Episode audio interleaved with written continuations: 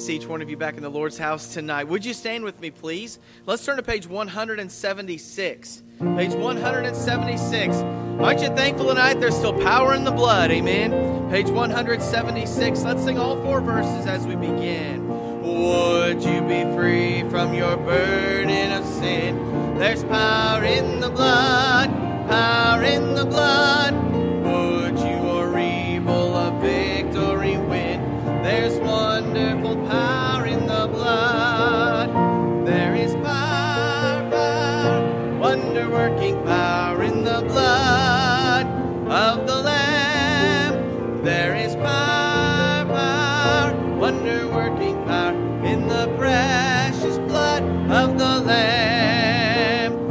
Would you be free from your passion and pride? There's power in the blood, power in the blood. Come for a cleansing to Calvary's tide. There's wonderful power in the blood.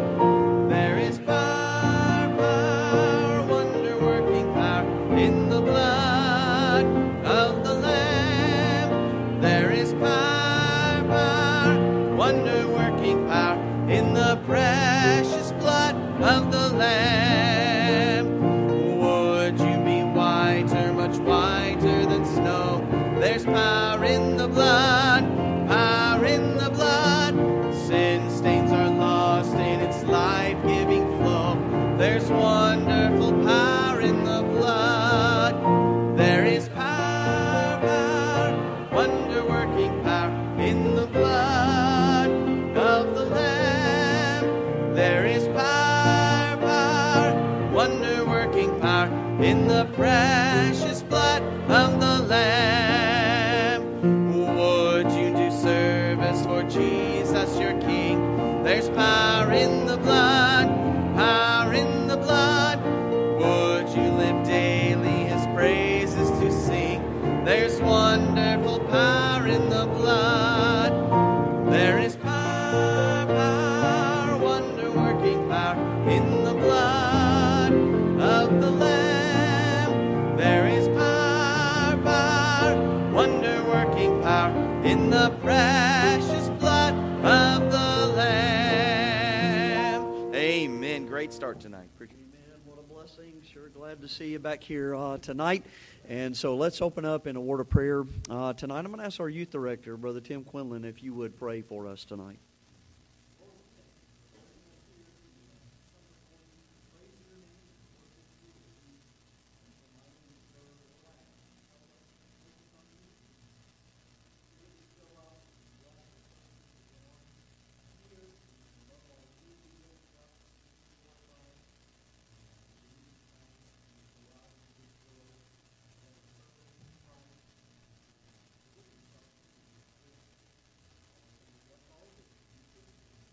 Amen. Why don't you be seated uh, tonight? Uh, of course, uh, getting very, very excited uh, about the uh, fall uh, revival. I actually got a text this afternoon from uh, Brother Dean Herring. Said, looking forward, uh, just excited, looking forward to uh, being with you all uh, next week. And I said, we are too, and, and we are fasting and, and praying. And then I texted him again and said, oh, yeah, and a new Andy's just opened up right down the road from the church just in time for revival, amen, to which he was uh, very excited about. Brother Dean Herring, uh, one time I, he he was preaching for us when I was in Cassville, and we were up in the Joplin area preaching a preacher's meeting together. And uh, after the preacher's meeting, I said, I'm going to take you to Andy's, and we were going down Rangeline Road. And we saw the, the custard, the cone and the custard thing up in the sign in the air. And Brother Dean hollers out, "Son, the spout where the glory comes out." Scared me half to death. Almost run off the road and killed both of us. Uh, but either way, anyways, we survived. And, and he does. He he is a Andy's fanatic as well. So I'm excited. So we will probably be eating a lot of Andes throughout the week, amen. But you can live off the stuff, amen, so that'll be a, a blessing. Of course, we are fasting uh, from T V and entertainment, not sweets, amen. And uh, uh, so do encourage you, we want to encourage you to continue to participate in that. And then next Sunday uh, does start our fall revival. We're going to have the uh, Assurance Trio here from Heartland Baptist Bible College. Sunday morning and Sunday night. Uh, all the services will be at normal times except for the Sunday evening service. Tonight we had our Bible study at six o'clock, and so next Sunday we won't do that. We'll just have our six thirty service, and then seven o'clock Monday through Friday each night. I want to encourage you, be here in your place. Uh, make a commitment now to be here, uh, and because the message you miss will be the message you needed. And and I know you can say, well, I'll just catch it on live stream. You and I both know this. It's not the same. And it's good to be in your place. It's good to be an encouragement to the man of God as he preaches and to your church family by being in your place. But I'm telling you, there's something about God's people showing up and him being right there in the midst of us and, and sensing his presence and his power and working in our lives. And we need that. We, we definitely uh, need that. So I want to encourage you to be here for that. Some other things coming up in October I wanted to mention tonight. October the twenty-first is church-wide uh, outreach, and that's at ten thirty uh, in the morning. And then also, if you have young people in the youth department, there's a youth rally that afternoon, I believe it is, and that's at Riverside Baptist Church up in Saint Joseph, uh, Missouri. So again, if you have young people in the teen department, make sure you're aware of that. Uh, October the twenty-fourth, which is on a Tuesday, be the ladies' meeting for the month of October, and that'll be at seven o'clock over in the fellowship hall. And the ladies are asked to bring finger foods and a ladies' birthday gift. I have no idea what that's about because I don't, I'm not involved in the ladies' cult.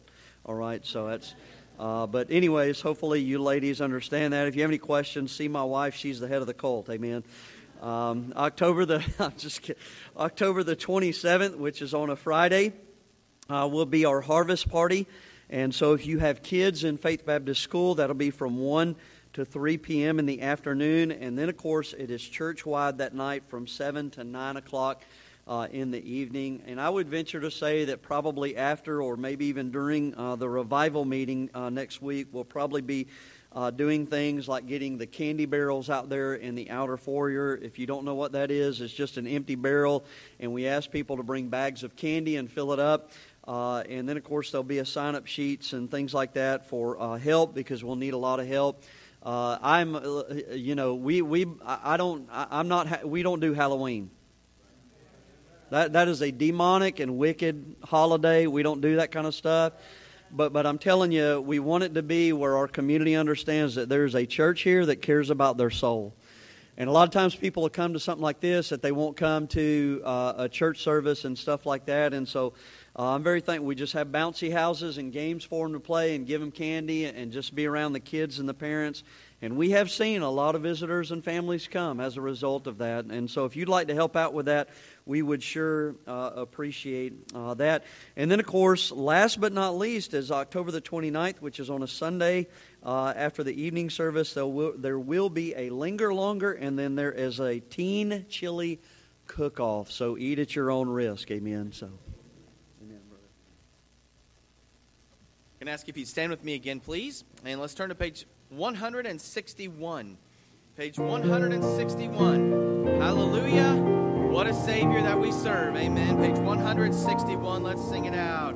Man of sorrows, what a name for the Son of God who came, ruined sinners to reclaim. Hallelujah, what a Savior, bearing shame and scoffing rude, in my place condemned he stood, sealed my pardon with his blood. Hallelujah, what a Savior, guilty, vile, and helpless we, spotless Lamb of God was he, full atonement can it be.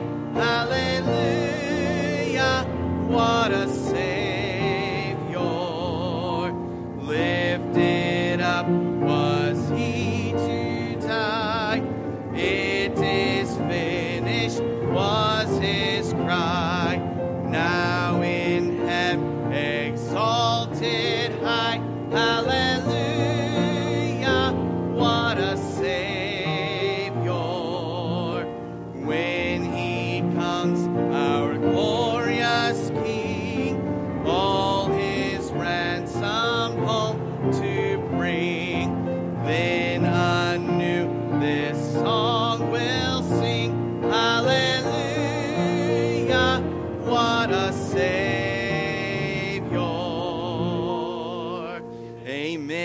I can't help but look at the last words on that verse, the very last phrase.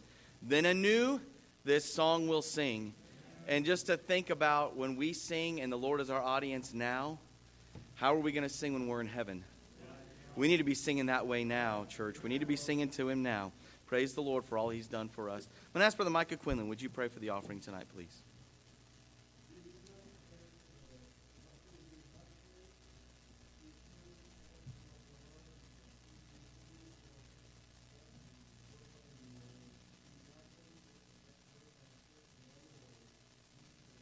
Amen. You may be seated tonight.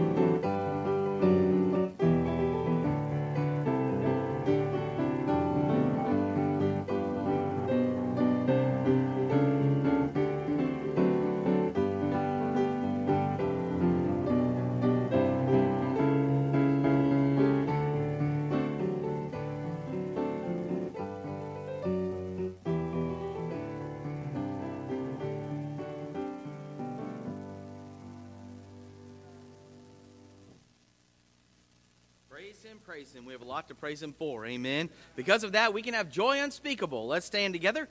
Joy unspeakable, page number five hundred thirty. We're going to sing verses one, three, and four tonight. Verses one, three, and four.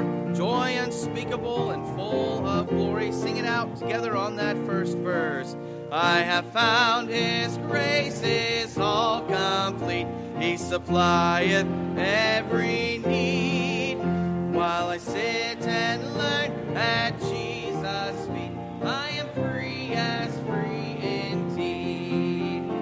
It is joy unspeakable and full of glory, full of glory, full of glory. It is joy unspeakable and full of glory. Oh, the half has never yet been told. I have found that hope too bright and clear, living in the realm of grace. Oh, the Savior's presence is so near, I can see his smiling face. It is joy unspeakable and full of glory, full of glory, full of glory. It is joy unspeakable and full of glory. Oh, the half has never yet been told. I have found the joy no tongue can tell, how its waves of glory roll. It is like a great o'erflowing well, springing up within my soul. It is joy unspeakable and full of glory, full of glory, full of glory. It is joy unspeakable and full of glory. Oh, the half has never yet been told. Amen. Great singing. You may be seated tonight.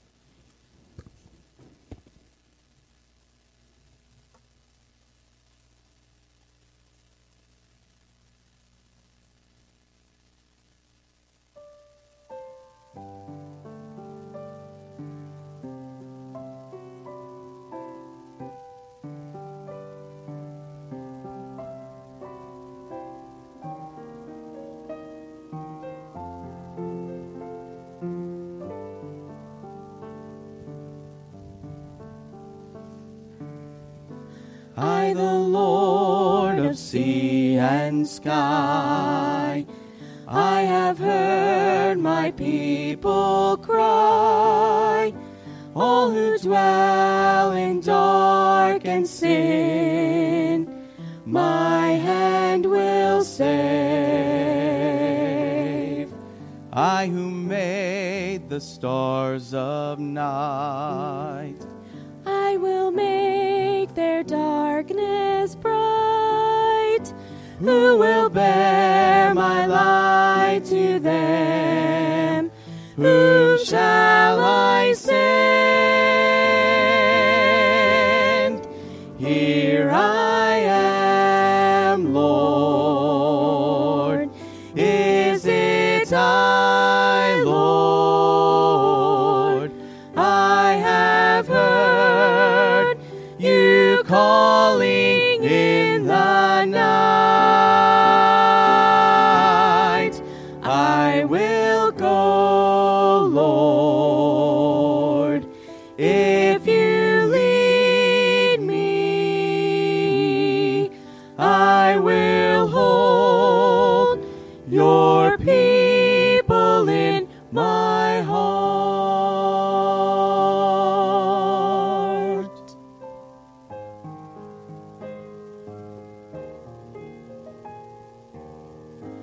I, the Lord of snow and rain, I have borne my people's pain. I have wept for love of them. They turn away. I will break their hearts of stone, give them hearts for love alone. I will speak my word to them. Whom shall I send?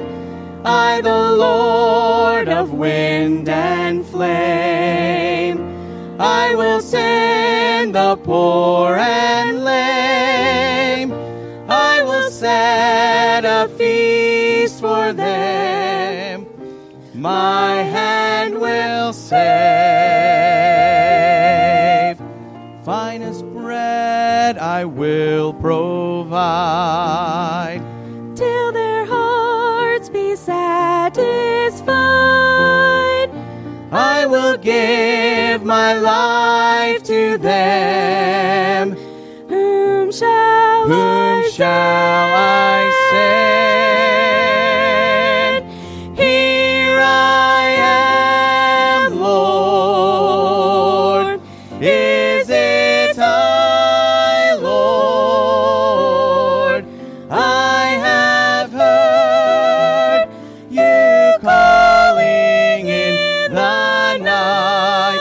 In the night, I will go, Lord.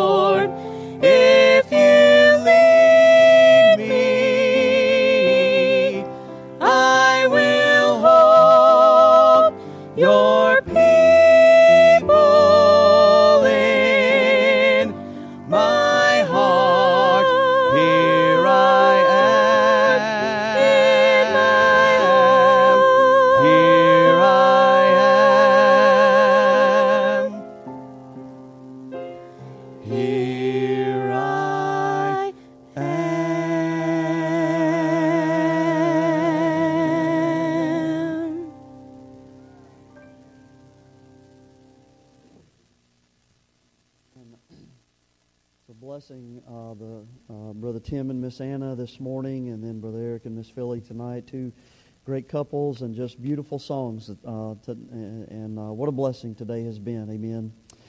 Boy, it's amazing. Good stuff tonight.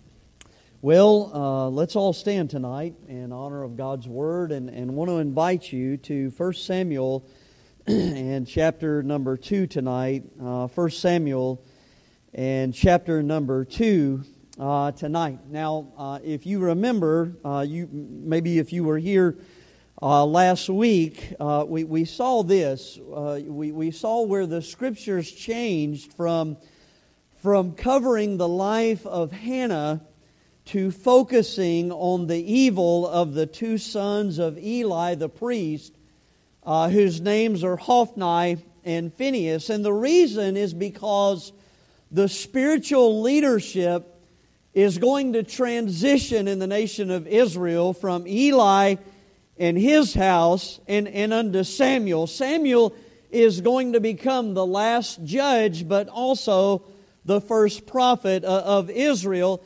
And really, it begins with, with what we looked at last week, you know, this, because of the contrast that was in the passage. You understand, Hophni and Phinehas despised their heritage.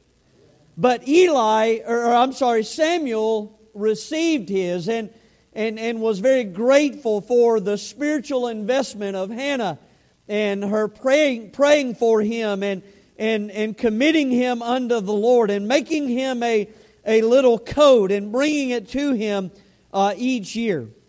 But I want us to pick up tonight in verse number twenty-two, because again we're going to see Hophni and Phinehas come into view here. It says this, "Now Eli was very old, and heard all that his sons did unto, uh, or heard all that his sons did unto all Israel, and how they lay with the women that assembled at the door of the tabernacle of the congregation.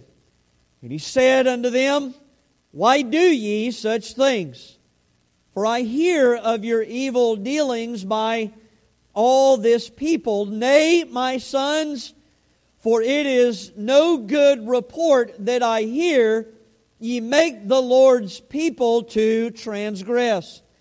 If one man sin against another, the judge shall judge him," talking about the judgment of men.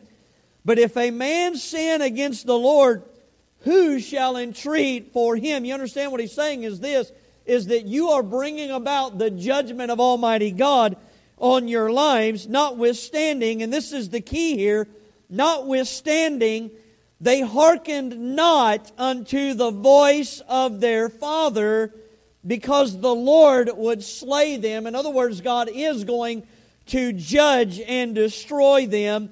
But again, notice here it says this, "And the child Samuel," well, he just grew on, "and was in favor both with the Lord," Jehovah God there, "and also with men."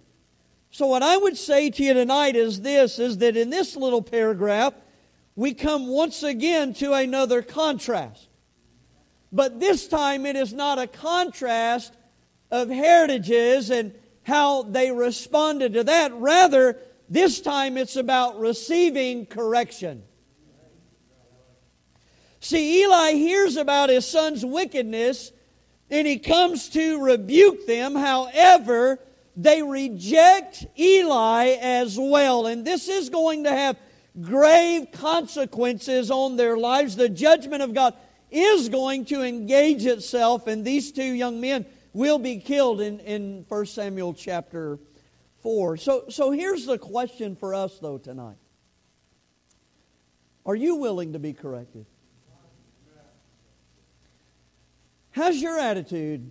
How's your response when God's Word or God's Spirit or maybe even God's man comes to you and corrects you? It's, is it one of reception or is it one of rebellion? You know, the Bible says this, and there's some precious verses in Proverbs. I love these. In Proverbs twenty-seven, five and six, it says this, "Open rebuke is better than secret love." Be, be a fact, it goes on to say this, listen to this. Faithful are the wounds of a friend, but the kisses of, the, of an enemy are deceitful. You know what he's saying? He's saying this, a true friend will confront you on some things. You know, a true friend will tell you when you got something hanging out your nose. True friend will tell you when you got something in your teeth. A true friend will tell you when there's something in your life that he knows is not right or she knows it's not right. Everybody getting this? See, what I would say to you tonight is this, judging by the consequences of Hophni and Phinehas, I think maybe it'd be good for us to humble ourselves tonight. And when God speaks to us about things, maybe we ought to get it right with Him. Be willing to be corrected. Father, would you bless the preaching now in Jesus' name? Amen. Why don't you be seated tonight? The story is told about a father, about the father of a vacationing family who came across a large sign as they were driving on the road, and it read this, "Road closed, do not enter." And the man proceeded around the sign because he was confident that it would save them time. His wife, typical wife, was resistant to the adventure. But there was no turning back for this persistent road warrior. I love it. After a few miles of successful navigation, he began to boast about his gift of discernment. His proud smile was quickly replaced with humble sweat when he re- when the road led to a washed-out bridge. He turned the car around and retraced his tracks to the main road, and when they arrived at the original warning sign, he was greeted by large letters on the back of it that read this, "Welcome back, stupid." I thought that was great. The moral of the story is, we don't always like being told what to do. And this is a generation, and I think probably in every generation it can be said this, But but I think with the media today and those kind of things, it is certainly being very, it is very prevalent, and, and certainly the message is being sent that we have a huge problem with any type of authority whatsoever. But the other thing to point out, even about that little story, as funny as it was, is this, is that when we do refuse correction or and we do attempt to do it in our own way, you need to understand this tonight. You don't always get to go back and start all over once the consequences begin to engage themselves. See, this is why the Bible warns us over and over and over again of having an arrogant, prideful spirit, a foolish character that does not receive correction. One of the places where you will find that is all throughout the book of Proverbs. I'll just read you a few of them tonight. If you take notes, you can write them down. But Proverbs one that we read this morning, it begins this way in verse number seven when it says this, "The fear of the Lord is the beginning of knowledge." You know what that's talking about? That's talking about this. When a man humbles himself and realizes he doesn't know it all, but the one who created him knows how to make life work, that's the beginning of understanding right there. But it goes on to say this, "But fools despise wisdom and instruction." Goes on to also say this in Proverbs thirteen eighteen, "Poverty and shame shall be to him that refuseth instruction, but he that regardeth reproof shall be honored." In other words, someone that doesn't mind correction and is willing to receive it. Proverbs fifteen thirty-two goes on to say this, "He that refuseth instruction despiseth his own soul, but he that heareth reproof getteth uh, understanding." I guess we could say it like this tonight. Hophni and Phinehas fit every one of these to a T. Last week we were introduced to these young men in verse number twelve. I want you to go back up there in, in, in the Bible there in verse number twelve uh, of First Samuel chapter number two. It says, "Now the sons of Eli uh, were," and notice this, "sons of Belial." And so the Bible calls them right off the bat sons of Belial. Belial means evil. It means wicked. And so we understand that these were evil men, no doubt. Our text even reveals that once again tonight. But I would also say this, that the that, that a product of evil is having a spirit of rebellion that refuses correction. I'm just telling you tonight, I have no interest in being in this camp with Hophni and Phinehas whatsoever in any aspect of my life. and I would hope that it would be that way with yours as well. But I want you to also note this, that it goes on to say this in verse number twelve, they knew not the Lord. And, and so that's the idea that these men were evil, they were wicked, and, and, and, and they also were lost men, even though they were carrying out the responsibilities of their father Eli, who was the priest of the tabernacle. I want you to understand this tonight. When it comes to the subject of salvation, you and I need to be willing to listen and heed what the Lord has to say. Because you and I won't be standing before Him on Judgment Day on our terms. We will be standing before Him on His terms. I heard a guy say this one time, well, you know, preacher, when I get there, I'll just square things up with God. Listen, it's not about you squaring things up with Him. It's about Him squaring things up with you.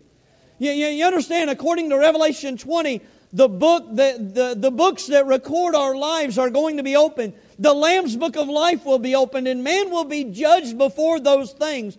And when man's name is not found written in the Lamb's book of life, he is cast into the lake of fire forever and ever. And the only way to have your name written in the Lamb's book of life is to come to Jesus Christ with repentance toward God and faith in Him. That is how a man is saved. This is exactly what Jesus Christ Himself said. He made it clear, I am the way and the truth and the life, and no man cometh unto the Father but by me. Even his apostles would say, neither is there salvation in any other, for there is none other name given among men whereby we must be saved. And, and so you understand, friend, that his apostles witnessed his ministry. They heard, was, witnessed his life. They heard his messages. They, they saw his resurrection. And they declared, as Christ declared, that it is in Him alone and faith in Him that saves man.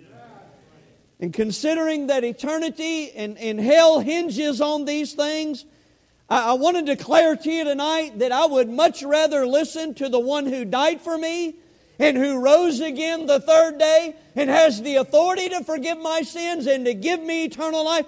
I would much rather listen to what He has to say.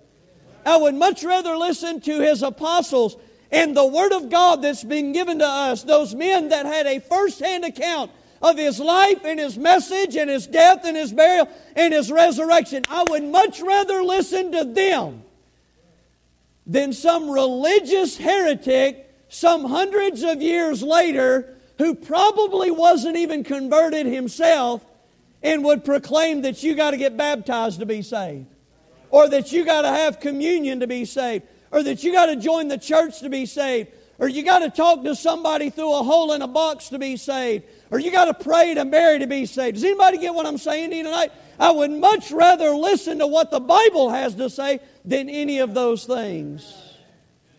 And, and I would say to you tonight, if I was trusting in some of those things tonight, but I, but I saw what the Lord Jesus had to say and what the Bible had to say, I'm saying to you tonight, I, I think I would let that correct me. I think I'd let that correct me so that, I love what John said, so that I can know that I have eternal life. So that I, listen, I know that my sins have been forgiven and I have a right relationship with the God of heaven and earth, and that my name is written down in the Lamb's book of life. Somebody say amen tonight. I'm just telling you, listen, I, I, I, listen, I, I don't want the second death that Revelation declares. I want life everlasting that God has for mankind. That's what I want. But I also know this, that after a person is saved, the instruction from God doesn't stop there. In fact, I would say to you tonight this, salvation is really the beginning. That once you become one of His children, there are a multitude of things that God requires from us as His children. This is just the beginning. There are a host of things. He wants to correct us in our lives. And He does this through conviction of the Holy Spirit in the preaching and understanding and study of the Word of God. And when we as God's children, when we refuse to be corrected, once you listen to this tonight, doesn't matter if you're His child or not, there's still going to be consequences that come with that. And what's crazy is this. This is what blows my mind. What's crazy is I have seen people, I have seen people endure the consequences and still refuse to listen to God.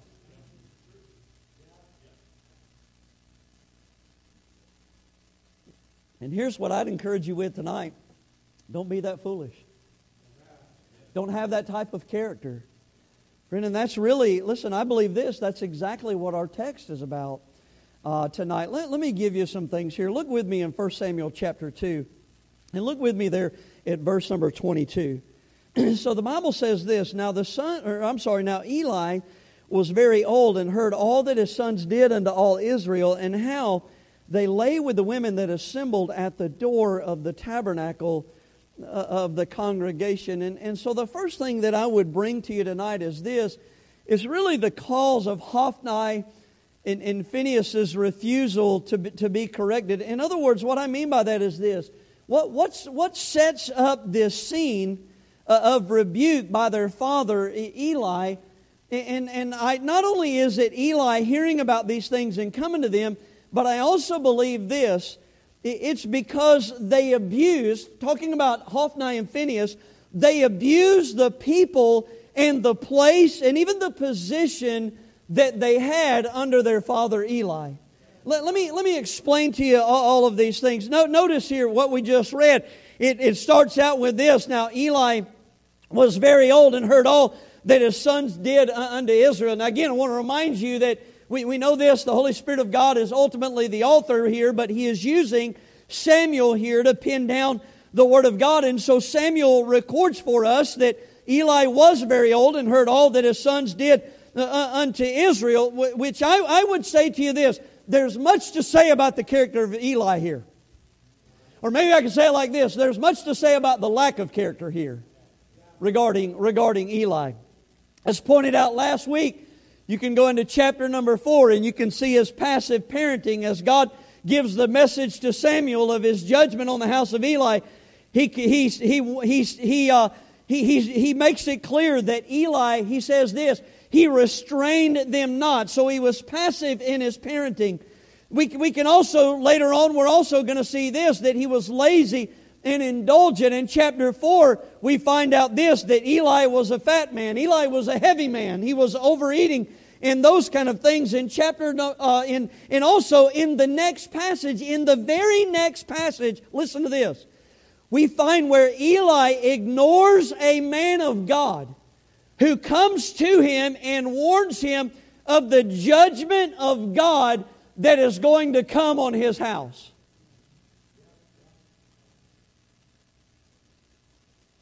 I mean, it's kind of like he's being corrected.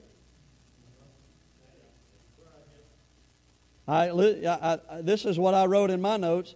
Now we find that his sons both exemplified but also amplified every poor characteristic that he had.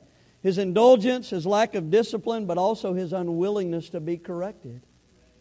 Eli had become old, and now his, indul- now his negligence of the tabernacle had grown. Uh, had, had now his negligence of the tabernacle had grown that much more. He only heard what his sons did rather than taking the initiative to follow up and see. L- listen, they were doing it right there at the tabernacle. Even the things that we looked at last week in robbing the sacrifices and those kind of things. But the point is this, that his sons were taking advantage of this and they were abusing it. Eli reminds us tonight, Eli reminds us that neglectful parenting provides an atmosphere that children will take advantage of and most of the time use it for evil. It's kind of like this when you're sitting down and watching T V, hopefully not this week, and your child is playing in the bedroom and you're letting them play and letting them do things, and all of a sudden it gets real quiet and you realize it. That's the most dangerous thing for a parent to realize, because you know that ninety-nine percent of the time whatever they are doing and they are being quiet about, it ain't good.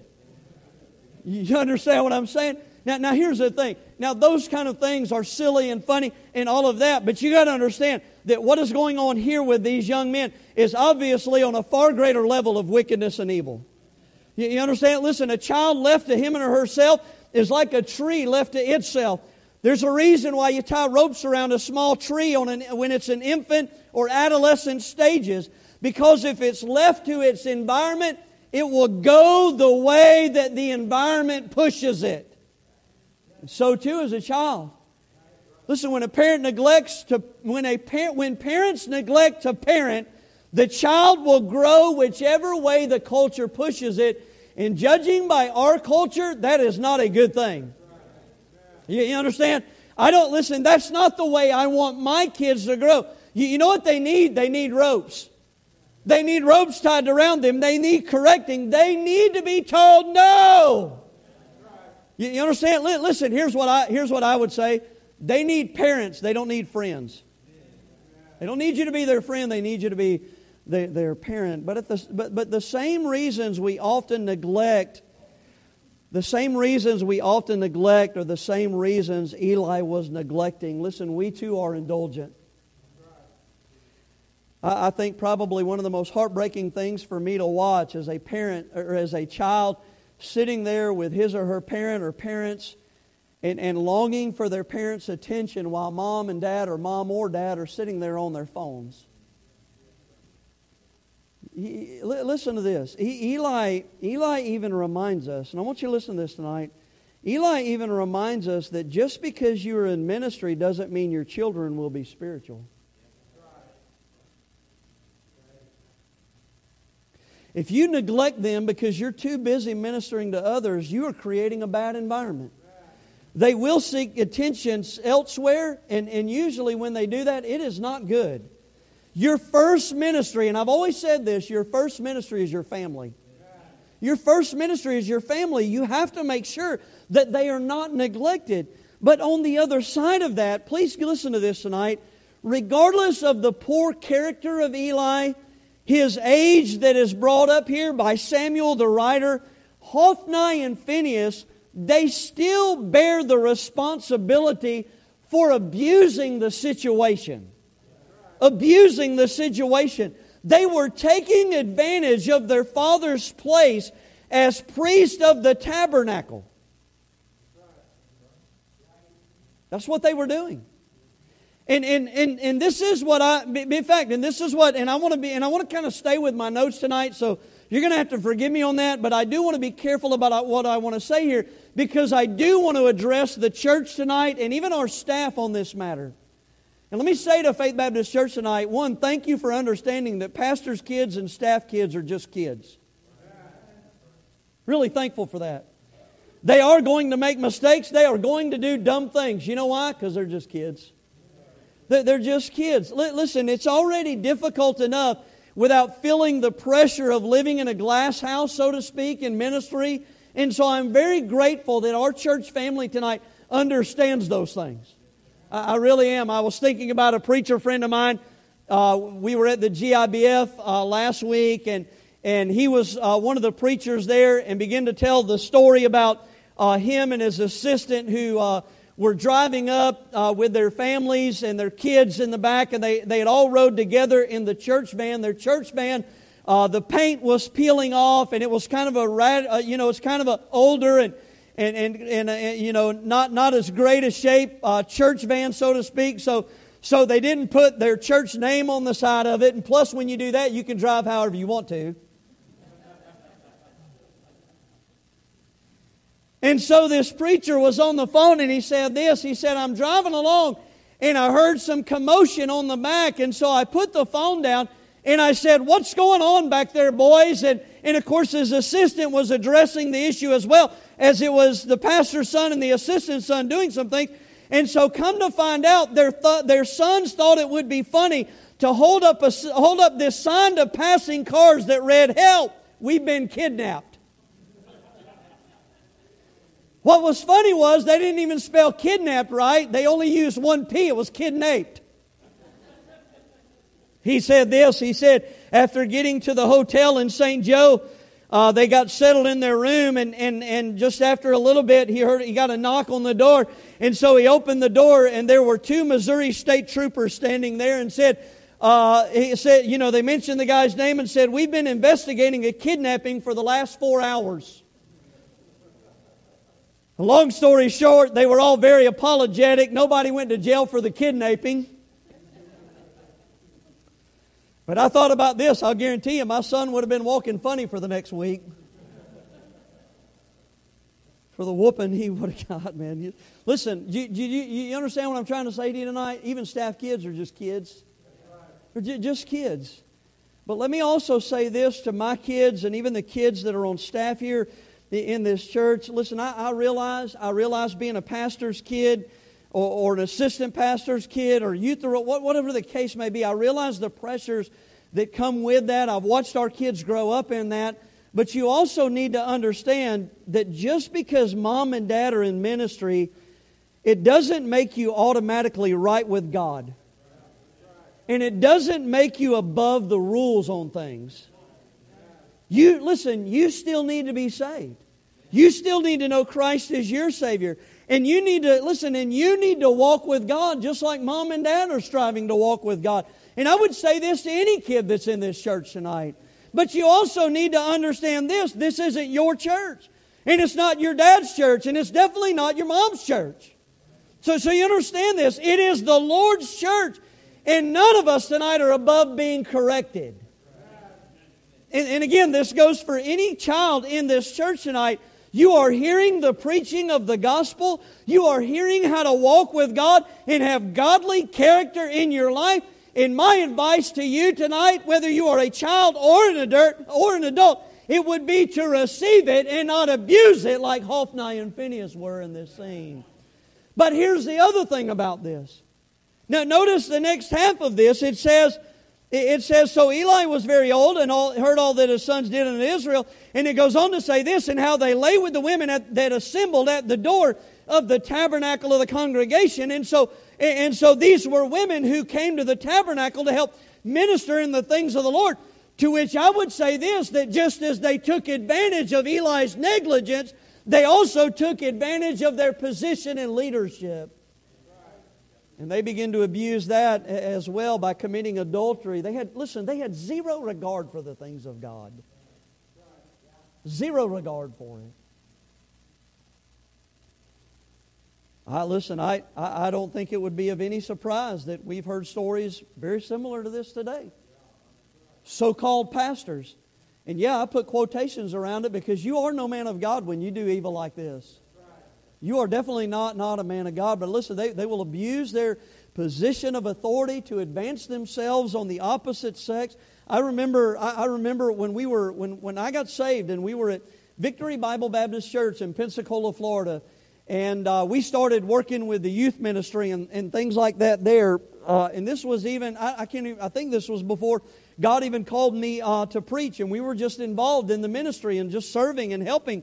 And so what I did was I said, hey, you know, to our youth department, I said, let's go out and uh, let's start door knocking. And I think we started doing it on Thursday nights or something like that. And so we started door knocking and we and we started out in the neighborhoods around our church there, and the idea was that hopefully we could find some more teens and invite them to our youth department, and they would be saved and and and get involved there in, in our youth department. And so as we were as we were door knocking, and I'll never forget this, we came across across this dear dear sweet lady, and she just loved all the kids being out there. Invited us in uh, to her home there, and and so we started talking with her and, and inviting her to come to, to, to the church there. And, and she said this, well, you know, I, I used to go to church. And she started telling us her testimony. She said, yep. She said, I used to go to this church. And, it, and she named the church, and it was down the road a ways and things like that. She said, but as I was going there, the pastor got involved with the piano player. And, and, and so I felt like I, I needed to get away from that. There was wickedness and evil going on there. So I got away from that. And I started going to another church. And the pastor of that church got involved with the secretary and ran off with her. And so now I've just decided I'm not going to church anywhere.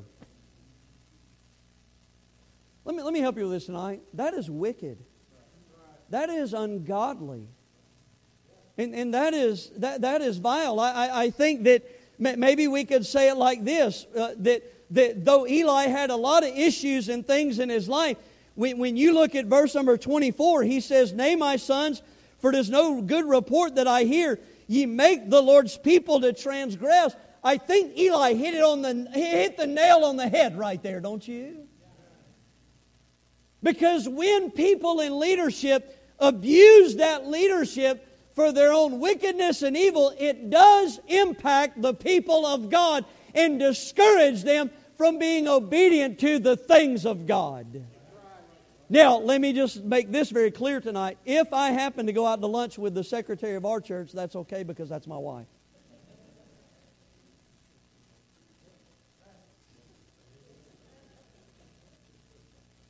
But what's going on here is ungodly.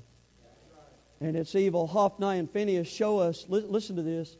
Hophni and Phinehas shows us that there is a tendency within men to abuse the positions that God has given us. No, no, no, no, no, no, no. I'm not just talking about in church. I'm talking about in life. Yeah, that's right. There are men, listen, there, there are men that I know of who've been given the position and the privilege to be husband. Amen. And to be father. And they are abusing, they are abusing that position by spending time looking at pornography. And this, and they, and I've and I've heard that. Well, you, you know, preacher, it's just hurting me. No, it's not. It's wicked, and it's hurting your wife, and it's hurting your family, and it's hurting your church family, and it is hurting your fellowship with God. Listen, that, to say this, that it's only hurting me, that is an outright lie of the devil. That's right. It is not hurting. It, it is not just hurting you. It, it is hurting all of the people around you. But I'm just telling you, listen, I, I, I've seen people do, I've seen men, I, I've seen men and, and ladies flirt with the opposite sex. They've been given the position of spouse and flirting with the opposite sex just to see if there's an opportunity there. You have no business doing those things with the position you've been given by God. And listen, I could go on and on and on. I, I think about us tonight. Listen, if you're saved tonight, you've been given the position of the child of a child of a king, a, a child of God, and you have no right to abuse that and to abuse His mercy by saying, "Well, it's okay if I go ahead and do it. He'll forgive me." No, if you know it to be wrong, then run. Stay away from it. Don't get involved in it. Don't justify partaking of it by thinking that your salvation is a license to sin. It is not a license to sin. It's the power to have victory over those sins and to walk with our God. You better keep this in mind tonight. Listen, you well, I know it's wrong, but I know the Lord forgive you. Yeah, He'll forgive you. But you need to listen to this. You, you can choose your sin, but you cannot choose the consequences. And you need to understand that tonight. And Hophni and Phinehas certainly didn't understand that. And you need to grab a hold of that tonight. Don't abuse, listen to me, don't abuse, don't abuse the things that God has given us tonight. But when abuse like this takes place among God's people, if you're a child of God, this is what I found in my life, you better believe the Heavenly Father who desires to have fellowship with you. Yeah, He's going to engage Himself in an attempt to correct the problem. So so, so you see kind of the cause here, but, but, but I want you to notice this, this attempt to correct Hophni and Phinehas. Look, look at verse number twenty-three here. And he said unto them, why, why do you such things? For I hear of your evil dealings by all this people. Nay, my sons, for it is no good report that I hear. You make the people, the Lord's people to transgress. If one man sin against another, the, the judge shall judge him. But if a man sin against the Lord, who shall, who shall entreat for him? So again, following Eli's confrontation there in verse twenty-two, he then begins to try and, and correct them. Now, now, let me just say this to you tonight. I am a firm believer that this should really not have been a time of rebuke, but rather a time of removal.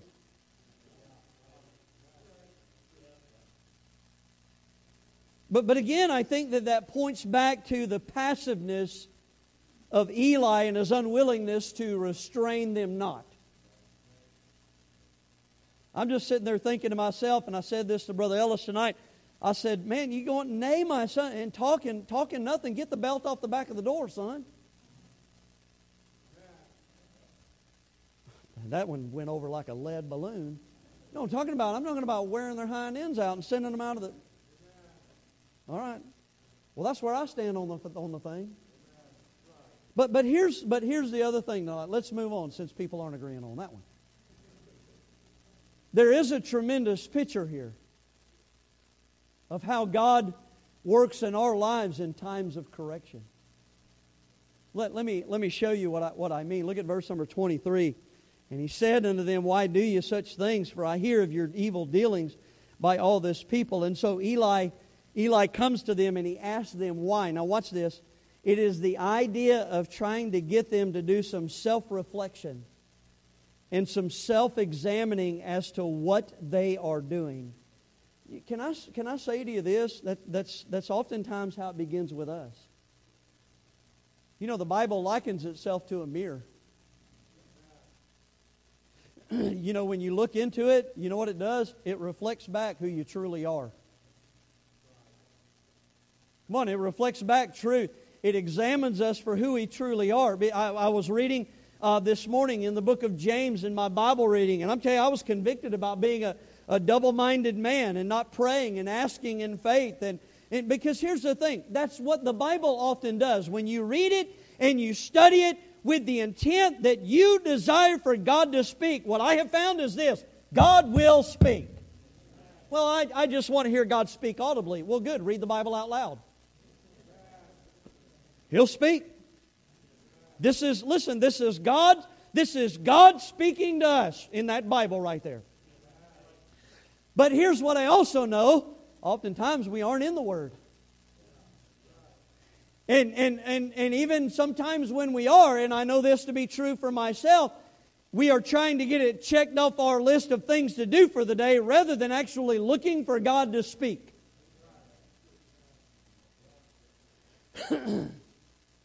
I better take a drink of water after that one.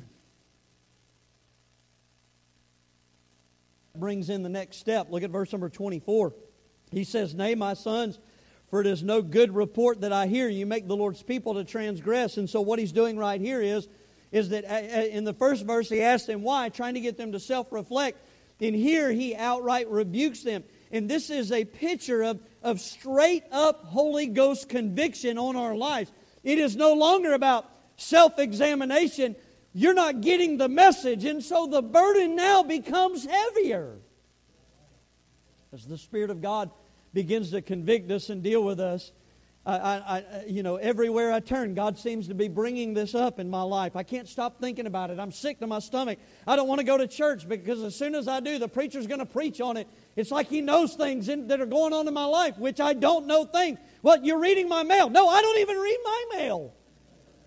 But it's funny how that works, isn't it? And it's like God's trying to get our spiritual attention, and when we're not willing to get into His Word and let Him speak and let Him change us and mold us into the image of Jesus Christ and to correct us in our lives, then the Spirit of God begins to engage itself and the conviction becomes heavier and heavier and heavier. And then look at verse number twenty-five. He says this, If one man sin against another, the judge shall judge him. But if a man sin against the Lord, who shall entreat in him? And so if it keeps going and we're still refusing correction, well, now we may find ourselves getting a warning of judgment. Be a fact, consequences may start engaging themselves. Since we aren't willing to listen to the Word and heed the conviction of the Spirit, God, still seeking our spiritual attention, begins to use circumstances in an attempt to correct us. There's the principle of sowing and reaping. Again, I've seen some people refuse to be corrected. You even get to this place. You even get to this place where the walls begin to cave in. And the circumstances of doing it my way begins to engage themselves. And they're still not willing to bow the heart and go, okay, Lord, I'm done. Whatever you want in my life, I'll do it. I'm still not willing to get there. I've, I've given this testimony before, but I've, I've watched this. I've watched this in generations. I watched the grandma and grandpa, patriarchs of their family, when I was pastoring in Cassville. They had two kids and raised them. They had a problem with authority, despised authority, especially pastoral authority. Raised two kids, had the same issue. Only one of them was in church. She had three kids, all had the same issue. Only one of them was in church. The grandparents started raising some of them. And then those kids were having kids. And guess what? They too were having the same issue. And this is what I kept asking myself a- as a pastor. And, and just being a guy from the outside in and watching this. What is it going to take for you to humble yourself and realize the problem isn't everybody else? It's you.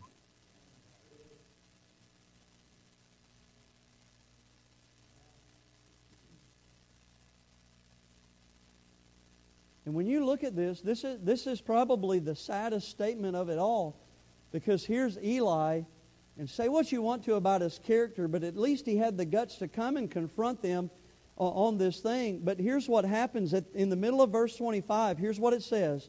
Notwithstanding, they hearkened not unto the voice of their father, because the Lord would, would slay them. In other words, here's what they did. They refused correction. And as already mentioned in chapter number four, the judgment of God is going to engage itself, and they will be killed in battle. Please listen to this. When God is trying to get your spiritual attention, don't reject it.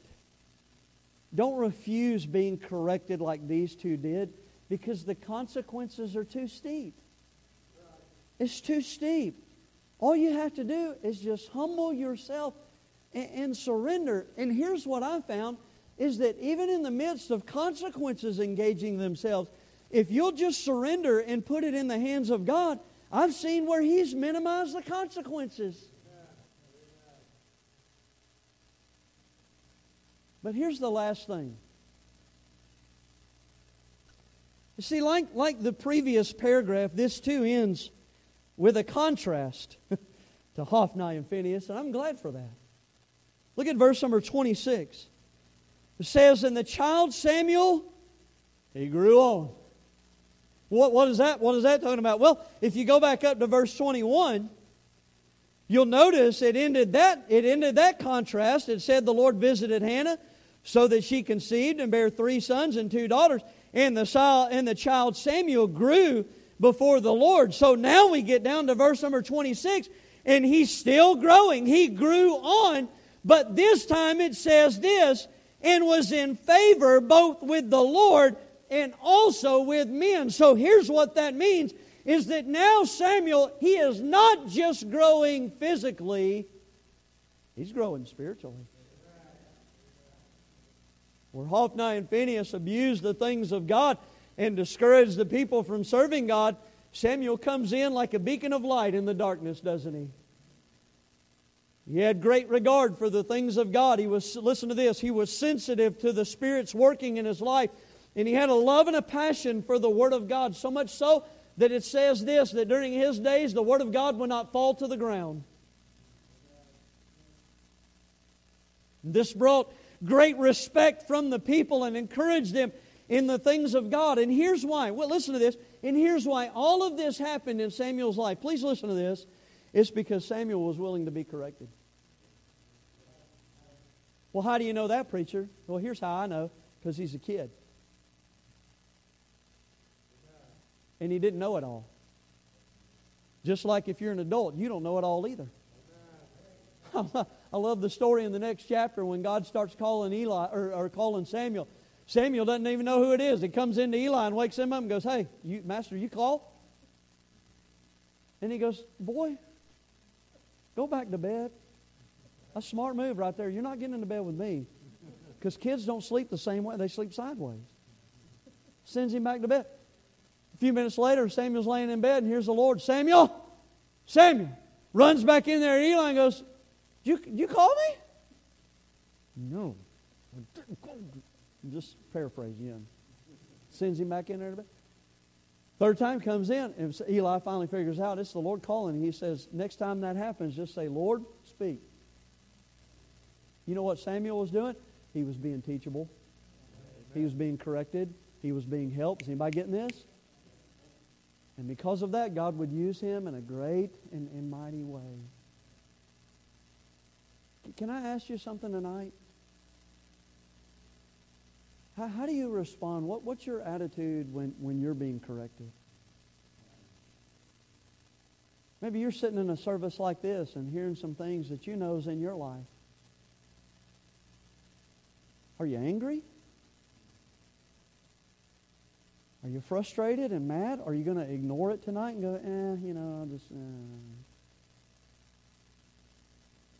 Because what I would say to you tonight is this, is that if that's our spirit when God's speaking to us, we're on dangerous ground. That's right.